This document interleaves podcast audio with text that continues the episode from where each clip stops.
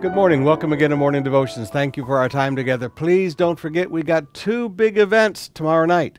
At North Campus, we've got Wow God, and at East Campus, we've got Revival Nights with Joe and Becky. Both of these are going to be amazing. We'll look forward to seeing you there. But right now, I'd like us to look today at the business model of Christianity, the business model of the church.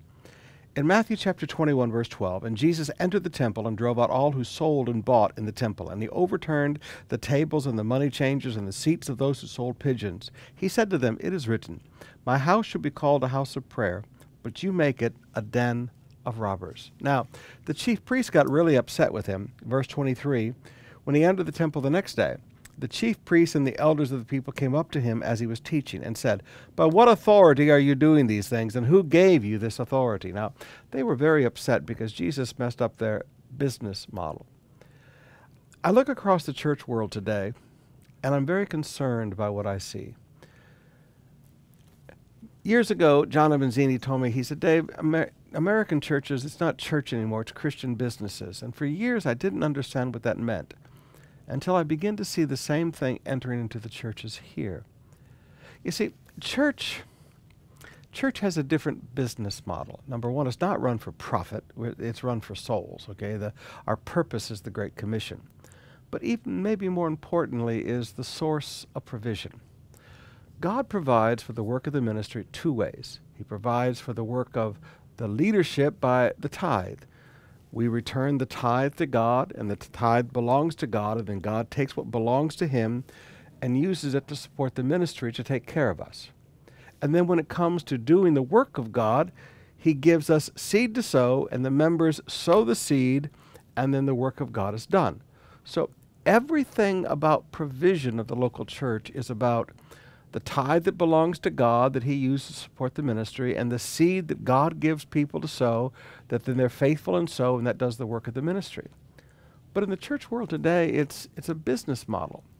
We sell tickets to events rather than accept an offering. We, because preachers have learned that you can make more money with a business model than they can with a God model. Now, now, please forgive me. I know that's pretty blunt talk, but Protestant Christianity developed in part because of indulgences. If you go back and you read Luther's treatises and things, you'll see that one of his big challenges was the indulgences of the Catholic Church, and they charged for everything. But I look at modern Protestant Christianity today, and they charge for everything. 700 to 1,000 pesos to be water baptized. You pay this much for this seminar. You pay this much for this seminar. I, I, can remember preaching in a church, and they were advertising the next week there would be a special evangelist there to do revival meetings. And if you wanted to come, it cost this much money to buy a ticket to hear this evangelist teach you about your soul being revived.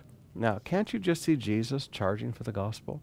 Can't you just see Paul holding a revival meeting and charging? Can't you just see Nehemiah or Ezra charging for a revival meeting?